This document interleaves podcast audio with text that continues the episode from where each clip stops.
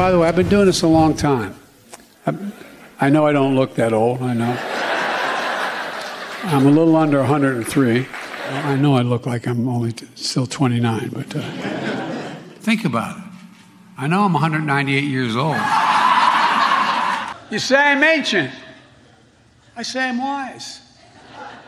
Ja, dat is president Biden die op verschillende momenten grapjes maakt over zijn leeftijd was een soort compilatie. En dat is ook logisch, want ja, ik kan me voorstellen dat ze bij het campagneteam in het Witte Huis hebben gedacht: we moeten op dit onderwerp de vlucht naar voren nemen. Want er zijn zoveel mensen die niet alleen grapjes maken over Joe Biden als hij een keertje van de trap valt of van een uh, uh, de moeite heeft om de vliegtuigtrap op te komen of op het podium even niet meer weet waar hij heen moet. Maar het is ook een terechte zorg bij heel veel kiezers. Als je naar de verschillende peilingen kijkt, zeggen ongeveer 70% van de Amerikanen dat ze zich zorgen maken om zijn leeftijd. Nou, natuurlijk heeft dat ook het een met het ander te maken. Al die uh, uh, filmpjes die er rond te doen, ook in Nederland, hè, onder andere bij Vandaag in Zuid, die voeden dat idee natuurlijk ook. Maar zoals ik zelf ook in heel veel programma's heb gezegd, kijkend naar hoe hij functioneert, gewoon de energie die hij uitstraalt, zie je ook wel echt dat de jaren beginnen te tellen bij hem. Ik volg hem zelf al ruim 20 jaar. Uh, hij is echt de man niet meer die hij nou zelfs 10 jaar geleden nog maar was. En ik weet het, Trump is ook eind 70, Biden is 80, scheelt maar een paar jaar. Maar het verschil in nou ja, wat ze uitstralen is wel ontzettend groot. En daar komt natuurlijk ook die 70% vandaan. Uh, 70% van de Amerikanen die zegt wij maken ons hier zorgen over. En dus heeft het Witte Huis bedacht, de president moet de vlucht naar voren nemen. En dus ook op heel veel momenten daar gewoon grapjes over maken. Nou, en uh, in dat kader uh, lekte deze week nog een aantal dingen uit. Uh, bijvoorbeeld dat Biden bij de NAVO-top niet aan het diner zal de deelnemen. Dat hij ook een aantal andere afspraken had afgezegd. En ja, dat voedt natuurlijk ook weer de zorg. Kan de president het allemaal nog wel aan? Nou, het Witte Huis heeft gezegd, ja, hij heeft de afgelopen dagen echt dagenlang achter elkaar gewerkt. Hij heeft gewoon wat rust nodig en moet ook wat belletjes inhalen. En vandaar dat hij die etentjes skipt. Tegelijkertijd uh, zag je ook in de Amerikaanse media een video verschijnen van de afgelopen dagen waarin Biden een weekendje weg in Delaware zijn thuis staat, heerlijk op het strand aan het bakken was tussen alle toeristen in. Dus ja, dat rijst ook weer de daarmee rijst ook weer de vraag: heeft hij echt wel de afgelopen dagen gewerkt? Dat lijkt er toch niet op. En daarmee komen er ook weer allerlei andere berichten naar buiten. Bijvoorbeeld dat medewerkers de president s ochtends met, rust laten, dat hij eigenlijk voor een uurtje of 10, 11, 12 uh, geen publieke evenementen heeft, maar dat hij dan gewoon rustig bijgepraat kan worden, omdat ze ook echt wel in het Witte Huis de mensen om hem heen rekening houden met het feit dat hij 80 jaar is. Ook daarvan kun je zeggen, dat is natuurlijk niet helemaal gek. Uh, bij Trump zijn er ook talloze verhalen dat eigenlijk ochtends voor 12 uur hij helemaal niets deed, want hij staat weliswaar vroeg op, maar ging vooral heel veel televisie kijken, daar dan weer over twitteren, met mensen bellen, vrienden bellen. Dus bij Trump kwamen de afspraken ook pas veel later op gang. En ook bij president Obama, die was wel al ontzettend veel. Uh, en ook ontzettend vroeg met allerlei mensen in de weer. Die werkte wel wat harder. was natuurlijk ook een stuk jonger. maar ook van Obama is bekend dat bijvoorbeeld medewerkers ervoor zorgden dat hij zo min mogelijk naar feestjes hoefde. Feesten en partijen in Washington. Hè, het ons kent ons circuit. Want daar hield Obama echt helemaal niet van. Anders dan bijvoorbeeld iemand als Bill Clinton, die de hele dag het liefst met allerlei mensen aan het babbelen is. Dus aan de ene kant is het niet gek wat er rond Biden gebeurt. Bij iedere president zie je natuurlijk dat ze een soort werkschema maken. wat voor hem uh, of in de toekomst misschien haar het prettigst is. Maar toch die berichten die naar buiten sijpelen van ja, we proberen toch de president een beetje. Uh, te begeleiden en dat we het niet al te druk voor hem maken. Nu ook weer bij de NAVO-top dat hij die etentjes afzegt. Ja, dat voedt toch wel de zorg dat er inderdaad uh, terechte vragen worden gesteld over... nou ja, hij wordt bijna 80, kan hij het allemaal nog wel aan? Nou, dan snap ik opnieuw de strategie van het Witte Huis wel dat dit toch een thema is en ook een thema blijft. Dan kun je er maar het beste grapjes over maken. En dat is wat de president ook doet: grapjes maken en resultaten blijven boeken. En hopen, en dat doen ze in het Witte Huis, dat jouw tegenstander ook heel oud is. Ze hopen daarom dus ook dat Donald Trump zijn tegenstander wordt en bijvoorbeeld niet Ron DeSantis. Goed. Tot zover. Dan door naar jullie vragen. Die hebben jullie massaal ingestuurd weer via Twitter en Instagram vooral. Uh, dan de eerste vraag van Henry. Hey Raymond, ik heb een tweetal vragen. Nou, dat mag natuurlijk ook af en toe. Uh, hij zegt: 1. Hoe zit het met de onafhankelijkheid van de jury in de rechtszaak van Trump? In principe zou je natuurlijk een representatieve jury moeten hebben met 50% Trump-stemmers en dan 50% Democraten. Ja, ehm, eh, Henry, daar zal door die advocaten van Trump natuurlijk naar gekeken worden. Hè? En dan eh, kun je, eh, is het niet zo gebruikelijk dat je natuurlijk aan mensen die in de jury komen gaat vragen op wie stemt u. Maar ze gaan natuurlijk wel kijken waar komen die mensen vandaan, uit welke wijken komen die mensen. zijn ze bijvoorbeeld blank of zwart? En dan op basis daarvan kun je wel een redelijk profiel schetsen van nou, die kan Trump wel eens positief gezind zijn. Tegelijkertijd uh, moet ik erbij zeggen, juryrechtspraak is natuurlijk ontzettend uh, uh, groot en bekend in Amerika. En mensen nemen, als ze opgeroepen wordt om in zo'n jury te dienen, dat ook echt wel serieus. Dus het is echt niet zo simpel, zo zwart-wit moet ik zeggen, dat als iemand op Trump stemt, dat hij dan ook Trump meteen vrijuit zal laten gaan. Dat is echt niet één op één vertaalbaar.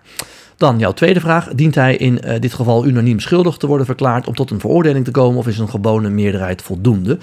Uh, volgens mij moet dat echt unaniem zijn. Dus heeft hij aan één iemand die zegt ik kan me hier niet bij neerleggen genoeg. Dus die hele jury moet zeggen Trump is schuldig en dan is het aan de rechter vervolgens om een straf uit te delen. En ik heb de vorige keer gezegd dat kan een gevangenisstraf zijn. Uh, en dat is ook de reden dat Trump of andere republikeinen hem natuurlijk gratie willen verlenen. Er is ook nog een optie dat Trump gewoon een akkoord sluit, dat hij een plea deal doet. Uh, dat zal dan de komende weken moeten zijn, want anders gaan ze die rechtszaak voeren.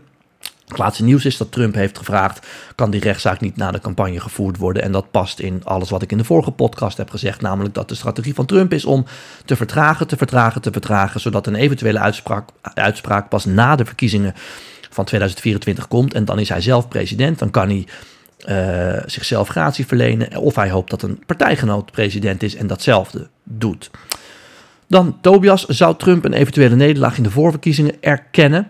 Uh, ja, Tobias, ik denk het niet. Uh, Trump heeft nog nooit zijn nederlaag erkend. Toen hij geen Emmy kreeg voor zijn tv-programma The Apprentice zei hij dat hij doorgestoken kaart uh, was toen hij, dat weten heel veel mensen niet meer, maar in 2016 de eerste voorverkiezingen verloor in Iowa aan Ted Cruz. Zei hij ook dat het doorgestoken kaart was? Nou, we weten allemaal wat er gebeurd is na de verkiezingen van 2020. Het was doorgestoken kaart. Dus ik denk dat als Trump die voorverkiezingen verliest, dat hij dat niet gaat accepteren. En ja, dan wordt dat natuurlijk nog ontzettend spannend. Wat gaat hij dan doen? Ik denk dat hij dan een eigen kandidatuur start. Uh, onder misschien de naam Patriot Party. Ik weet het niet. Uh, maar hij zal echt niet zomaar het bijltje erbij neerleggen. Dan een vraag van Ilona. Zou Biden meekrijgen dat het kabinet in Nederland is gevallen of is er nul interesse? Nou Ilona, uh, die interesse is er wel.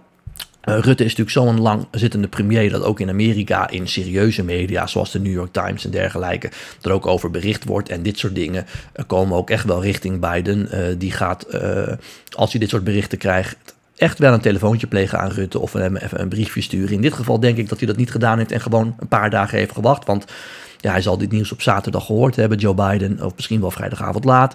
En hij zal bij zichzelf gedacht hebben: ik zie Rutte over een paar dagen bij de NAVO-top. Dus dan uh, kan ik dan altijd nog eventjes uh, tegen hem zeggen hoe fijn ik met hem gewerkt heb. En dat ik uitzie naar het komende ongeveer jaar waarbij ik nog steeds met hem ga werken. Want ik heb het ook uh, afgelopen week op televisie gezegd. er moeten verkiezingen komen in Nederland. Dan nog een formatie. Die zal ongetwijfeld lang duren. Rutte zit er echt nog wel de komende maanden of het komende jaar.